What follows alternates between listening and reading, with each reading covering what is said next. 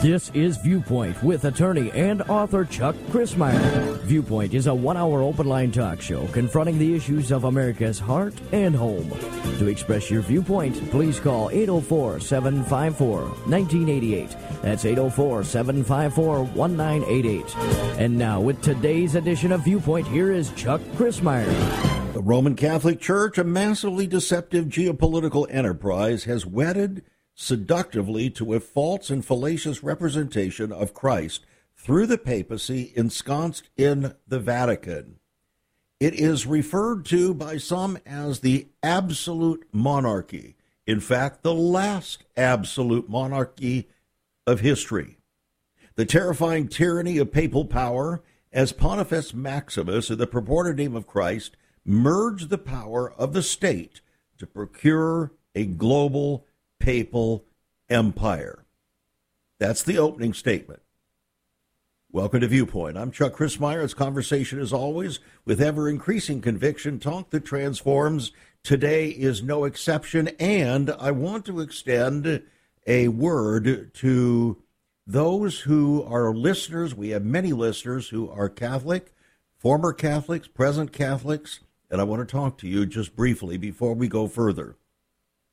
It's very important to distinguish between persons who claim to be followers of Christ while raised as Catholics and in the papal system that wedded purported religious power as the vicar of Christ to a world dominating state known as the Vatican.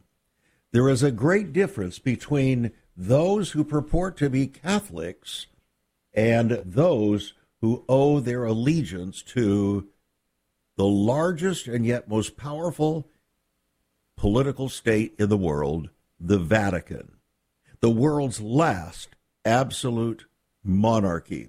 Now, you may think that I'm going overboard here, but let me just share with you from a Vatican insider. His name is Tom Doyle. And uh, this came from the Vatican. Uh, it was an article uh, he actually was a Vatican insider, a priest, and a longtime advocate for victims of clergy sex abuse. He was a former canon lawyer for the Vatican Embassy in Washington, D.C. He was interviewed back in 2019, I believe. And he said, I worked from 1981 to 1986 as the secretary canon lawyer at the Vatican Embassy in Washington, D.C. I was chosen for that job by the papal ambassador at that time. He said I had a doctorate in canon law, which I received in 1978. So he was asked, Well, you were once very much on the inside and have a real sense of how the Holy See functions. So, how would you describe the way it all operates? His response The Holy See is the last absolute monarchy in the world today. Those are his words. The Pope, when he is elected, is answerable to no human power. He has absolute authority over the entire Roman Catholic Church, direct authority that reaches down to individual members. He went on to say all the governing officers of the Vatican itself, what we call the Vatican Curia, operate on delegated authority from the Pope. In the Roman Catholic Church, there are no separation of powers. In the Roman Catholic Church, he said, the office of Pope includes the three main offices of government. He is the supreme judge, the supreme legislator, and the supreme executive.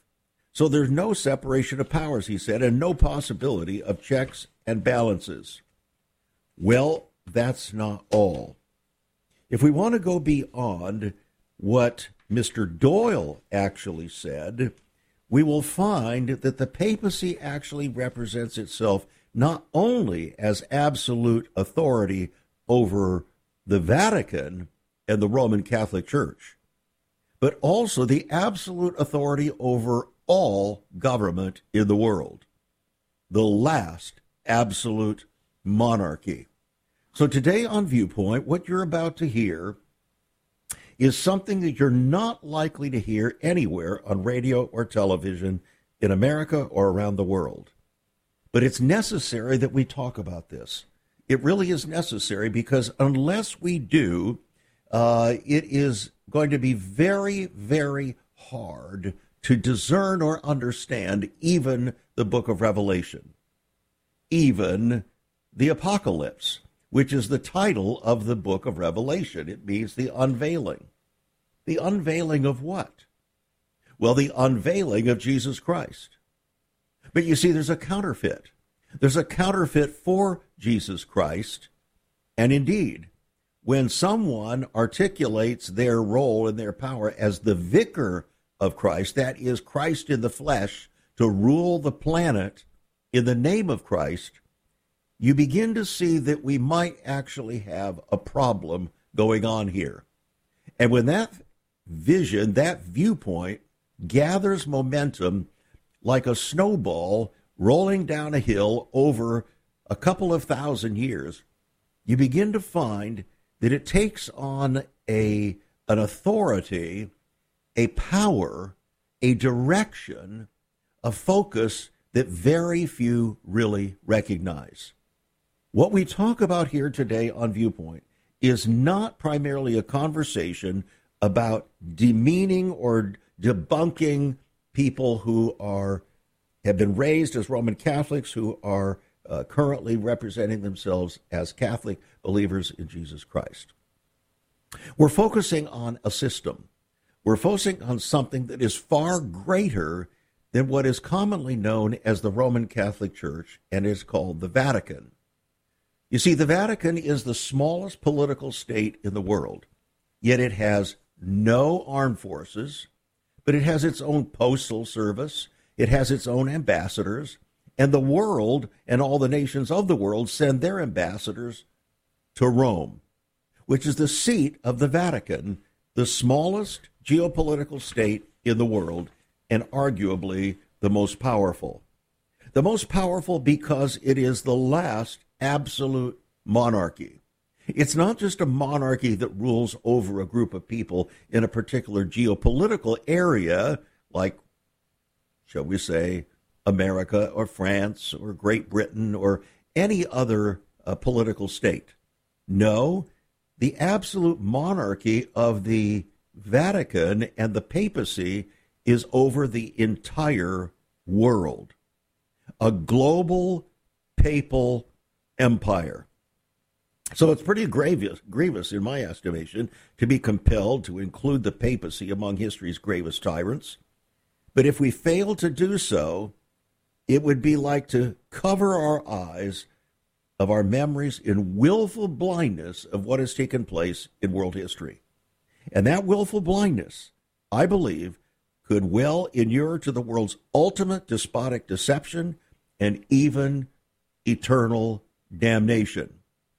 Now, I hope you listen with your heart today. Yes, listen with your ears, listen with your mind, but remember that tradition does not define truth.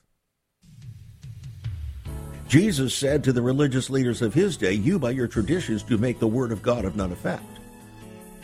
Yet they claimed to be the final arbiters of truth according to the Torah. Jesus said otherwise because he perceived a much, much bigger agenda that they were about, and it was not about the true kingdom of God. So, what do you perceive? We'll be right back. Once upon a time, children could pray and read their Bibles in school. Divorces were practically unknown, as was child abuse. In our once great America, virginity and chastity were popular virtues and homosexuality was an abomination. So what happened in just one generation? Hi, I'm Chuck Crismier, and I urge you to join me daily on Viewpoint, where we discuss the most challenging issues touching our hearts and homes. Could America's moral slide relate to the fourth commandment? Listen to Viewpoint on this radio station or anytime at saveus.org.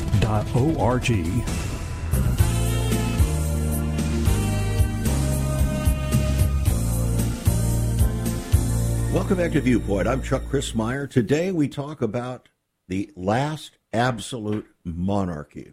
We're talking about the Vatican. We're talking about the papacy because the papacy and the Vatican are united as the ultimate merger of church and state. That's true. The ultimate merger of church and state. No separation.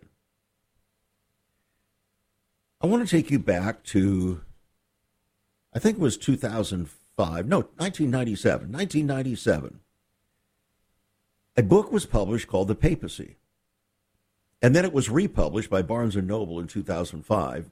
It was written by a very highly respected historian, one of the greatest historians of our time, Paul Johnson, a genuine Christian who had penned a number of other works before that. Uh, one was called A History of Christianity, another, A History of the Jews, another, The Birth of the Modern World, and another, A History of the American People. But this particular book that we're referring to right now was called The Papacy. Here is what Paul Johnson said about the papacy. Listen very carefully. The papacy is the last of ancient autocracies, the only one where the autocrat himself has preserved his essential powers intact. He talked about the Caesars, czars, Kaisers, and Holy Roman emperors. He said they've all vanished, but the Pope is still there. Over 1 billion people of all races acknowledge his spiritual sovereignty. Rome, he said, means papacy, and the papacy is essentially Roman. Now, we're not finished here. We're laying the foundation for uh, understanding because viewpoint determines destiny, friends. Whether you're a Protestant or a, Catholic or whatever, uh, I, I really hesitate to use the words Protestant or Catholic. Uh, what I would prefer to use is a genuine believer in Jesus Christ, trusting Him for salvation and Him alone.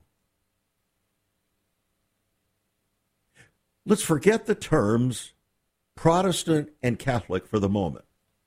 No, we're not forgetting that there are differences between Protestant and Catholic, but we're not going to use those terms because oftentimes they're used in a pejorative fashion in order to divide without thinking about what it is we're actually trying to say. In the reign of the late Pope John Paul II, historian Paul Johnson says even he remained, as he said, a Roman of the Romans. That's a quote, a Roman of the Romans. He said Rome, for all liturgical and administrative purposes, spoke, wrote the language of the old republic and empire of Rome the global perspective of the empire, which in their eyes had never died. The papal bulls were sealed in the earliest times with the Pope's signet ring, just like the emperors had done in Rome. The popes flaunted their internationalism. The Vatican administration itself, like the United Nations, is recruited globally. It never and rightly forgets its origins in imperial Rome. Now, I'm going to go beyond that uh, because uh, I'm going to go beyond what Paul Johnson is saying and go to the facts as they really are. If you were to take a look at the practices of the Vatican, the papacy, in all of its uh, organizational structure, you will see that it was taken point for point from the ancient Roman Empire, the secular Roman Empire that was ruled by the Pontifex Maximus, or shall we say, the Supreme Pontiff. Where do you think the Pope got his title? Pontiff. It came from ancient the ancient Roman Empire. That was not spiritual. It wasn't Christian at all. Uh, but there was a merger between church and state the absolute authority of the emperor as the secular ruler who became also the spiritual ruler and therefore was called the Pontifex Maximus. We need to understand these things because we cannot disconnect what is today from what was and what has continued to be without looking at its roots. Rome was reborn as a Christian version of its old self, said Paul Johnson. The head of the world, ruling more widely through divine religion than it ever did by worldly dominion. Now, we know, you know, that the ancient Roman Empire was deemed to be the greatest empire that ever ruled the world. It was the last great global empire. But it never truly died. It fractured, but it never truly died. In fact, it spread over the entire Western world. The entire Western world as we know it Europe, America, Canada, New Zealand, Australia, South America, Central America, the entire Western world is, in essence, the reborn Roman Empire. NATO, the North Atlantic Treaty Organization, is, for all practical purposes, the reuniting of the ancient Roman Empire in a geopolitical fashion. But the papacy is even bigger. The last absolute monarchy. All with its roots deeply entrenched in practice and principle in the ancient Roman secular empire. Now, that having been established, the foundation, let's move from there to take a look where all of this has gone historically. Back in 800 AD, Charlemagne was crowned king of the Holy Roman Empire, which wasn't so holy, but that's what they called it. The imperial coronation of Charlemagne was a momentous event in the history of the papacy.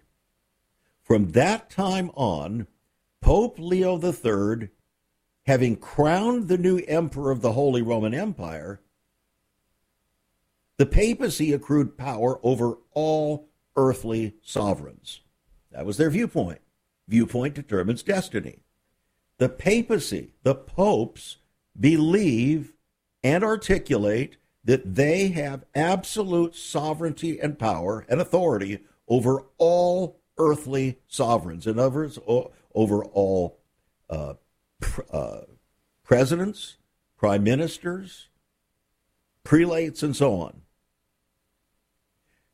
By the reign of Hildebrand, who was crowned Pope Gregory VII, all Christians, including kings and emperors, owed the Pope unquestioning obedience. In fact, obedience towards God was defined as obedience to the papacy.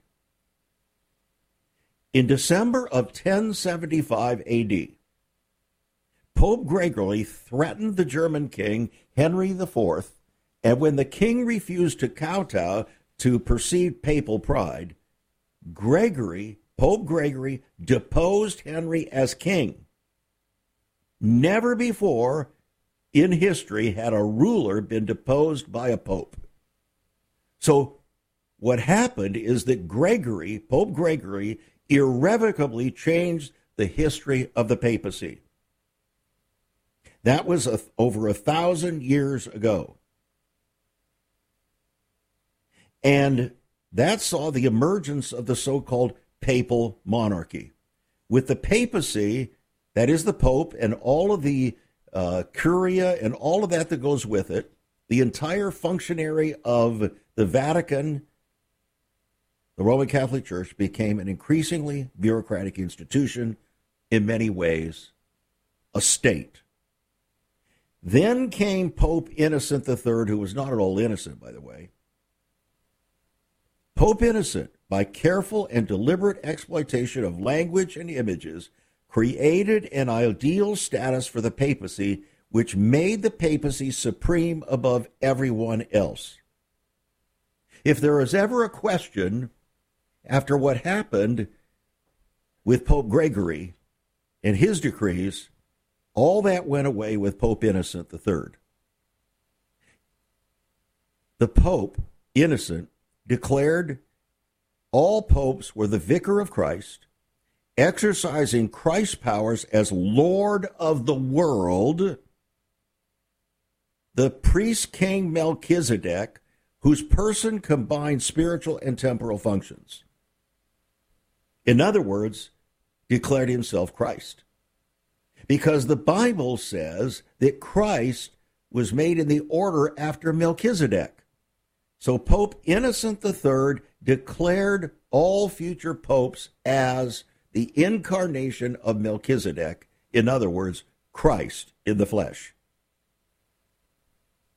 So what were the consequences of this kind of debaucherous, blasphemous merger of church and state? Under a single pompous elected ruler that claimed virtual godhood, it was pretty pretty breathtaking and even heartbreaking.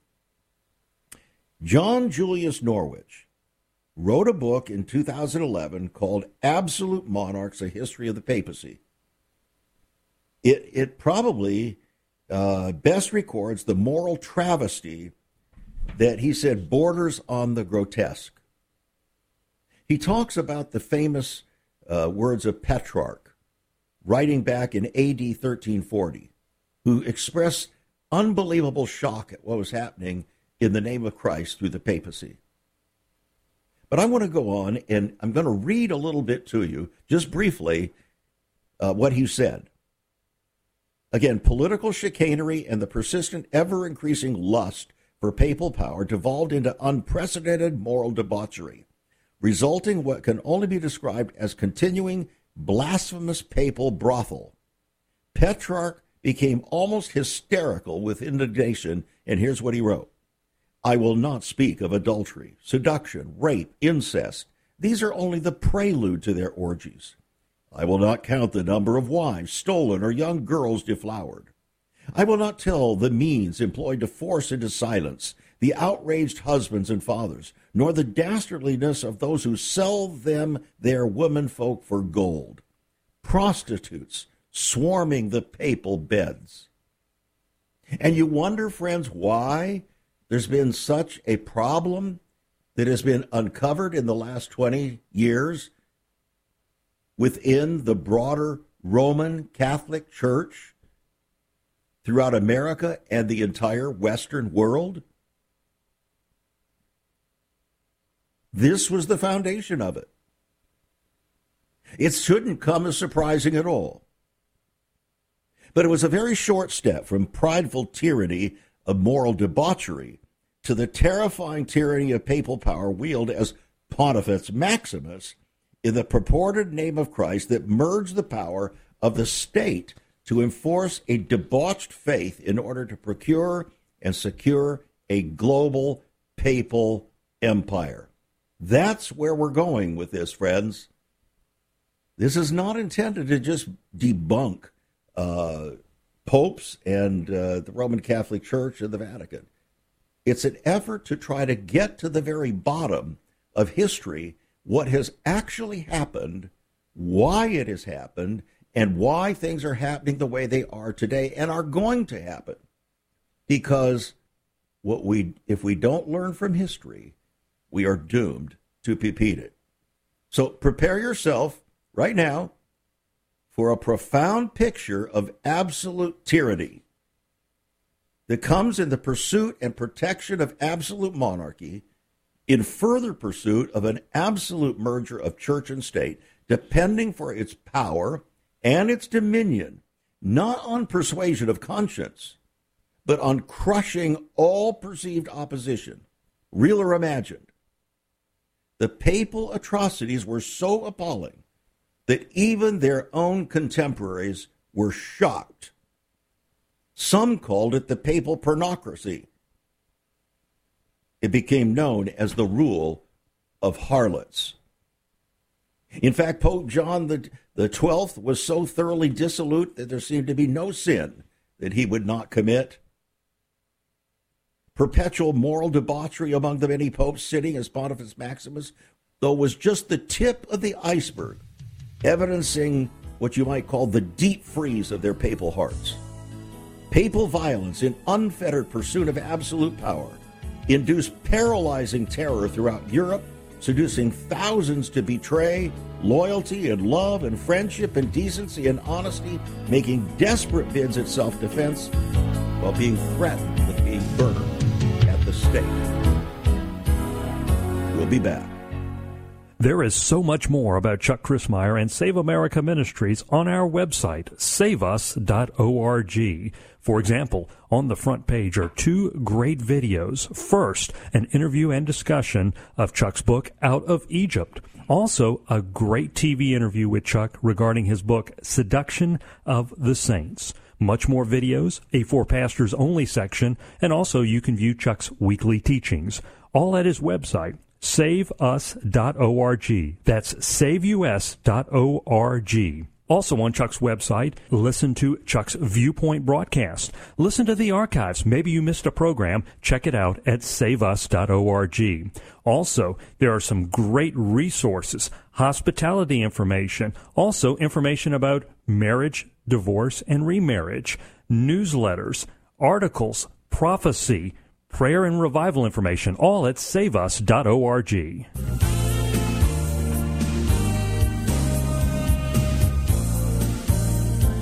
Welcome back to Viewpoint. Today we're talking about the last absolute monarchy, referring to the uh, papacy and the Vatican, its implications not only in the past, in history, but for the future.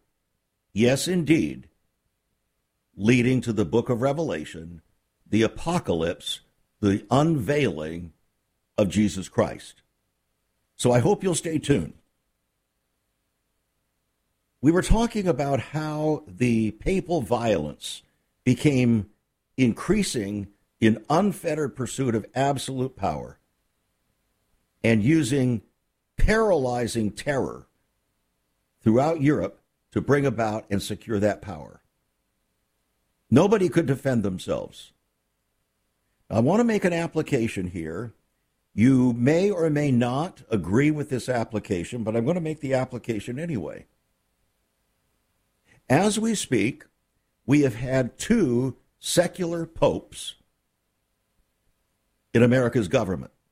One was called Nancy Pelosi. The other is called Joseph Biden. Each one of them likes to pontificate, I use the word appropriately, pontificate concerning their great allegiance to the Roman Catholic Church and their Catholic Christianity. But I want to point out to you what their life is really like. Is their like life anything close to a representation of Jesus Christ? No. Not even close. Don't even try to be. What they do is use their al- alleged allegiance to the papacy in order to protect and preserve their absolute political power. That's all they do. So, how does that work out? Well, Nancy Pelosi was willing to do anything to protect and secure that power, even to orchestrate the January 6th event and to lie about it and deceive. And it's coming out, but it's very hard to go against it because the powers that be function almost like an absolute monarchy to protect against it, led by Joe Biden, who also proclaims his absolute allegiance to the papacy. But, as been revealed just in the last week, his conduct in the White House is so absolutely unchristlike, so belligerent, so maniacal, that the people, even that supposedly have allegiance to him, can't bear it. And look what he's willing to do in order to secure and protect that absolute power and to pass it on to the papacy itself for world government. Remember, it was John Kerry who said upon Biden's inauguration that Biden's inauguration catapulted the Great Reset and the New World Order government down the road to its fulfillment. Have you been looking at the decisions of Joe Biden? Really? Have you cleansed yourself from, shall we say, Republican and Democrat ideas and looked independently at what he does and the goals that he seeks to achieve. They're all about protecting papal power ultimately and his role to fulfill the great reset, which is embraced and promoted by Pope Francis. And by the way, the last two popes before Pope Francis. We're looking at something, friends. If you do not see these the dots connecting these things, you will be deceived. You will be. You already are. The world is in the process of being massively deceived. How is it that you think that Mr. Biden and his family can be so amazingly protected against the work of law, the rule of law, while attacking everyone else that opposes them. Most recently, yesterday, the arrest and indictment of someone who actually was a whistleblower revealing to Joe Biden ahead of time what was going to take place with regard to the stealing of election and now Joe Biden is going to take him out, even if it means sending him to prison for the rest of his life. Even though what Joe Biden's son has done is 10 times worse than whatever they accuse this other man of. How can such a thing happen? This is what the popes did. They were ruthless. Ruthless isn't even a an adequate term to describe what they did. You recall the term inquisitions. Over several hundred years, those were the classic harbingers of the betrayals that are going to soon advance the coming beast empire, friends. As your neighbors, your friends, your relatives, and even purported follower, fellow believers are going to betray one another, just as Jesus said they would, in displays of loyalty to the impostor's promise, that is, the Antichrist's promise of global peace and prosperity through the, his infamous mark, just like Jesus said was going to take place. So the moral degeneration and debauchery almost always presage or come before immoral, uh, immoral terror to protect and promote immoral power. So when the church and the state are united, as under the absolute monarchy of the religiously empowered Pontifex Maximus, absolute terror then reigns supreme as directed by the supreme pontiff who calls himself Christ, the vicar of Christ. A mere sampling of those kinds of uh, uh, tyranny. I'm going to share some of these with you just to show you the sheer magnitude of what's happened over the centuries. It's almost unfathomable. You may recall all of the people that were burned at the stake. You've heard the phrase, but the phrase does nothing to portray the horrific nature of what the Roman Catholic Church did under the authority of the Pope to secure his global power. For instance, there were rows of stakes that were set up in the ground, ropes to tie the Cathars were piled up, torches to light the fires were stacked, ladders were propped up against the palisades. This happened in France.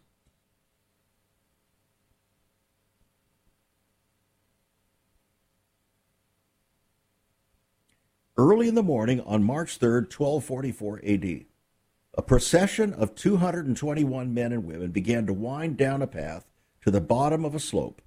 And when they reached the burning ground, they climbed the ladders and were bound together onto stakes in pairs back to back. and the rest followed until row upon row of men and women were filling the enclosure. And when all was ready, Archbishop Amiel gave the signal for flaming brands to be thrown in among them. Their praying was drowned out by the crackle of the fire as it climbed up the stakes and set everyone and everything alight. And as the blaze grew in the human forms and its center disappeared, the crackle turned to a roar and smoke, thick, black, and choking, began to fill all the valleys, dirty the meadow grass that grew between them, and finally curl up into the sky. By the time it was all over and the Cathars were history, it had taken 112 years, the reign of 19 popes, and thousands of violent deaths before the Church of Rome, its crusaders and inquisitors, torturers, finally prevailed. Oh, and that is just a very small account. Do we have your attention yet? Then there were, the, excuse me, what was called the Tariff of Tortures devilish torture devices implored by the papal edict in a terrifying atmosphere of suffering. No one was safe in papal pursuit of so called witches, anybody that disagreed with them. Amid screams of agony, assailed by the stench of fire and roasted flesh on the burning grounds, the urge to confess, if only the torture would stop, made proving innocence virtually impossible. The instruments of torture, which included some of the most excruciating ever devised, such as head and limb crushers, slow strangles, or cat's paws which shredded flesh, all caused unimaginable pain. And they were designed by the papacy. The ravings of victims were taken as true confessions, and they still died later in the all consuming flames at the stake. And Pope Gregory was fully complicit.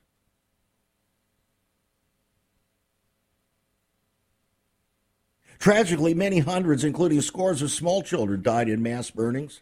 One bishop in Geneva, Switzerland, apparently burnt 500 victims within three months. In Bavaria, another bishop disposed of 600. In Würzburg, Bavaria, yet another 900 perished at the stake. But the persecutions didn't stop there, encouraged by such popes as John the 22nd, who issued a series of papal bulls exhorting the inquisitors to increase their hunts. Then came the Spanish Inquisition. I'm sure you're aware of the Tomas de Torquemada, appointed in 1483 as Inquisitor General by King Ferdinand and Queen Isabella. He had a vile hatred for Jews, causing them to be expelled from Spain the very year that Columbus sailed the ocean blue in 1492. Yet his unprecedented capacity for conceiving the most horrendous of tortures terrorized Spain that lived on as late as 1834, more than 330 years after his death, when the Spanish Inquisition was finally abolished. All driven by the papacy.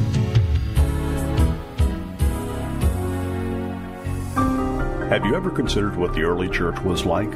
Many people are developing a heart longing for greater fulfillment in our practices as Christians. A recent study showed 53,000 people a week are leaving the back door of America's churches in frustration. What is going on? Why has there not been even a 1% gain among followers of Christ in the last 25 years? Could it be that God is seeking to restore first century Christianity for the 21st century? Jesus said, I'll build my church. Is Christ by his Spirit stirring to prepare the church for the 21st century? The early church prayed together and broke bread from house to house. They were family, and it was said by all who observed, Behold how they love one another. Incredible. But the same can be found right now. Go to saveus.org and click Cell Church. We can revive first century Christianity for the 21st century. It's about people, not programs. It's about a body, not a building. That's saveus.org. Click Cell Church.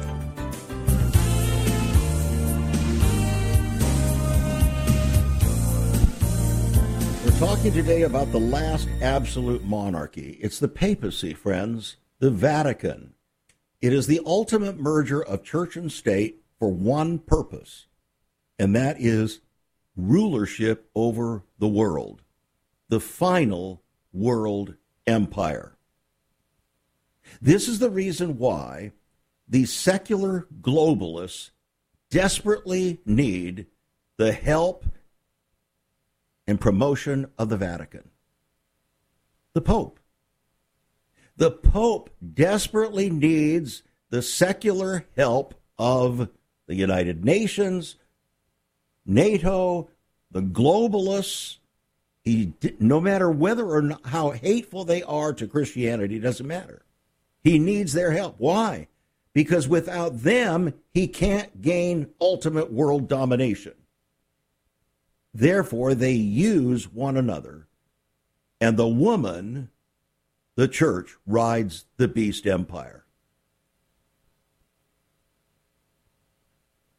It's all spoken of in Revelation chapter 17, part of the apocalypse, the revelation of Jesus Christ. Now, before we get to the final aspects of this that I want to share with you, I want to uh, go to a piece that I received back in 2015 talking about the Vatican and the Pope and the Jesuit and their quest for global governance. Here are some excerpts. Pope Benedict XVI, in his 30,000 word encyclical called For a New World Order. In it, the Pope calls for reform of the United Nations so there could be true world political authority, a global tax, global redistribution of health and of wealth, a worldwide distribution of energy resources. Then this writer says the Pope's current and future are sure to play a major role in establishing the religious Reich of the Antichrist R E I C H, the very word that is used to talk about the Third Reich of Hitler. The Reich of the Antichrist. Globalization is a multifaceted and complex phenomenon, says this writer, which must be grasped in the diversity and unity of all its different dimensions, including the theological dimension. In this way, it will be possible to experience and to steer the globalization of humanity in relational terms, in terms of communion and the sharing of goods. This is where it all gets very, very deceptive and touchy feely, friends, and why so many are seduced.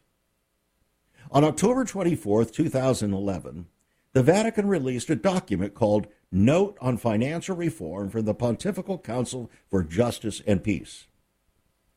The 18 page uh, page piece includes the phrase, quote, common good, unquote, 22 times.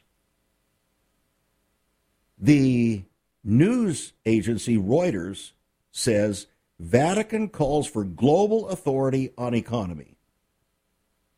In that article, they say the Vatican called for the establishment of a global public authority and a central world bank to rule over all financial institutions. It called for the establishment of a supranational authority with worldwide scope and universal jurisdiction to guide economic policies and decisions. Now, who do you think the Pope had in mind, the Vatican had in mind when they called for that? They didn't have in mind a secular power. They had in mind themselves, the Pope. He already was decreed to be the ruler of the world. The article goes on managing the finances of the world was very much the point. Here's how the Vatican called for a supranational authority with universal jurisdiction to manage the world's economies. However, a long road still needs to be traveled before arriving at the creation of a public authority, said the Pope, with universal jurisdiction. It would seem logical for the reform process to proceed with the United Nations as its reference because of the worldwide scope of its responsibilities, its ability to bring together the nations of the world. So the Pope uses the United Nations, the United Nations uses the Pope. At first stage, in a longer effort by the global community to steer its institutions toward the achieving of the common good. Those are the deceptive words the common good. As defined by who? Under whose authority and power? As defined by the Pope. The Vatican wants the United Nations to help take the lead on forming a universal authority. While the phrase the New World Order is not found in the Vatican document, the words New World appear three times. And what will usher in that new world? That's where I want to go right now, very quickly. So, in the book of Revelation, the revelation of Jesus Christ called the Apocalypse, the closing book of the New Testament, it records in chapter 17, verse 6, these words concerning the so called mysterious woman riding the beast. And I saw the woman drunken with the blood of the saints and with the blood of the martyrs of Jesus. The same chapter tells us in verse 9 that there are seven mountains on which the woman sits.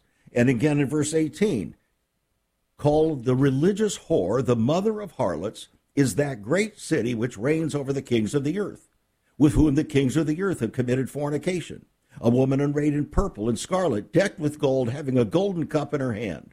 That's the golden chalice, friends. In her was found the blood of prophets and saints and of all that were slain upon the earth. So, is it possible to find reasonable calculations that would reveal the almost unfathomable carnage committed over approximately 1,200 years, 12 centuries, in pursuit of protection of papal power for earthly domination, that is, absolute monarchy? Well, Indeed, in my book, Antichrist How to Identify the Coming Impostor, we have an entire chapter called The Absolute Monarchy. We have woven pieces of that together with many other things in for this program here today. What has happened is that an estimation of somewhere between 50 and 150 million souls were destroyed in the pursuit of ab- the last absolute monarchy.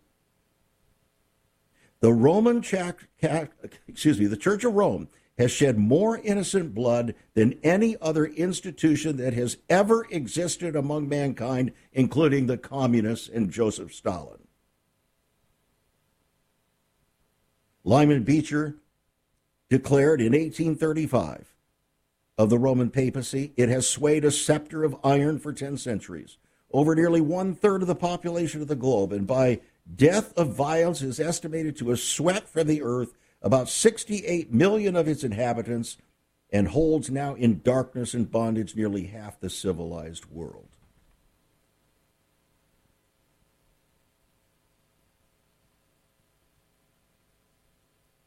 W.C. Brownlee concluded in his book, Letters in the Roman Catholic Controversy, these words Thus the Church of Rome stands before the world, the woman in scarlet, on the scarlet colored beast, a church claiming to be Christian, drenched in the blood of 68 millions and 500,000 human beings.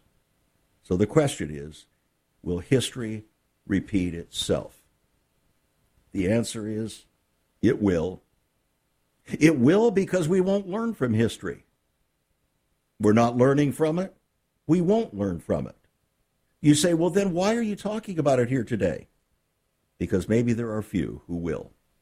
Maybe there are a few who say, you know what? I grew up in the Roman Catholic Church. Uh, it was just part of who I was. My family, for generations. I understand that. I understand that. Tradition is not truth, friends.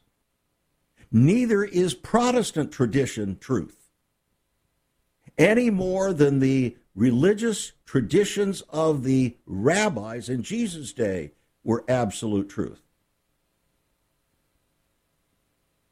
There is a truth that supersedes all of them. And that's what you and I need to follow. Jesus said, I am the way, the, tr- the truth, and the life. No man will come to the Father but by me. Not through the Pope, not through the mediation of Mary, not through any other mediator. I am the way, the only way, the truth, and the life. No man will come to the Father. You cannot call a man on earth spiritually father. You can say he is your father in the faith. That's a different thing. But to call him father is blasphemous. And that's why Jesus said, Call no man father. But here is what Pope John Paul II said about that. He wrote a book called The Pope, A Scandal and a Mystery. This man who is called the Pope is a mystery, he said, a sign of contradiction. He even considered a challenge or a scandal to logic or good sense. Confronted with the Pope, again, I'm reading what Pope John Paul II said. Confronted with the Pope, one must make a choice. The leader of the Catholic Church is defined by the faith of the vicar of Jesus Christ. The Pope is considered the man on earth who represents the Son of God, who takes the place of the second person of the omnipotent God of the Trinity. So he says, Have no fear when people call me the vicar of Christ. When they say to me, Holy Father, or Your Holiness, or use titles similar to these, which seem even inimical, contrary to the gospel. He goes on to say, Christ himself declared, Call no man Father on earth. You have but one master, the Messiah. These expressions, said Pope John Paul II, nevertheless have evolved out of a long tradition, becoming part of common usage, and one must not be afraid of these words either. Really? Pope John Paul II didn't fear God. He didn't. We know he didn't. Because he says, notwithstanding, he quotes what Jesus said, and he says, notwithstanding this, doesn't matter. Go ahead, because that's our tradition. So here's the choice to take the Creator God at His word or to take the Pope and the Roman Catholic traditions as the final authority for life, faith, and practice. That's a choice. Where will that choice lead you? Well, if you embrace papacy, the authority of the papacy, you will have embraced ultimately the global government, the one world order, and the Reich, as one writer said, the Reich of the Antichrist. It's as simple as that. No wonder. The next chapter, chapter 18 of the book of Revelation, says, Come out of her, my people. You say, well, doesn't that say Babylon? Did you know that in the days of the apostles, Rome was referred to as Babylon. Mm. I know that this can be very difficult for a lot of people. I understand that. I've shared with you the truth. If you want to understand more, get a copy of the book Antichrist How to Identify the Coming Imposter. $22 on our website, saveus.org. Saveus.org. Give us a call, 1 800 SAVE USA. 1 800 SAVE USA, or write to us at Save America Ministries. P.O. Box 70879, Richmond, Virginia 23251. Writing a check at $5 for postage and handling. By the way, that's only one chapter of this book, The Absolute Monarchy. Oh, this is a 450 page book that deals with so many aspects to help you and all who are serious to identify the coming impostor. Become a partner with us, friends. It's challenging, I know. Do it today. Don't delay. God bless and be a blessing. You've been listening to Viewpoint with Chuck Crismier. Viewpoint is supported by the faithful gifts of our listeners. Let me urge you to become a partner with Chuck as a voice to the church declaring vision for the nation. Join us again next time on Viewpoint as we confront the issues of America's heart and home.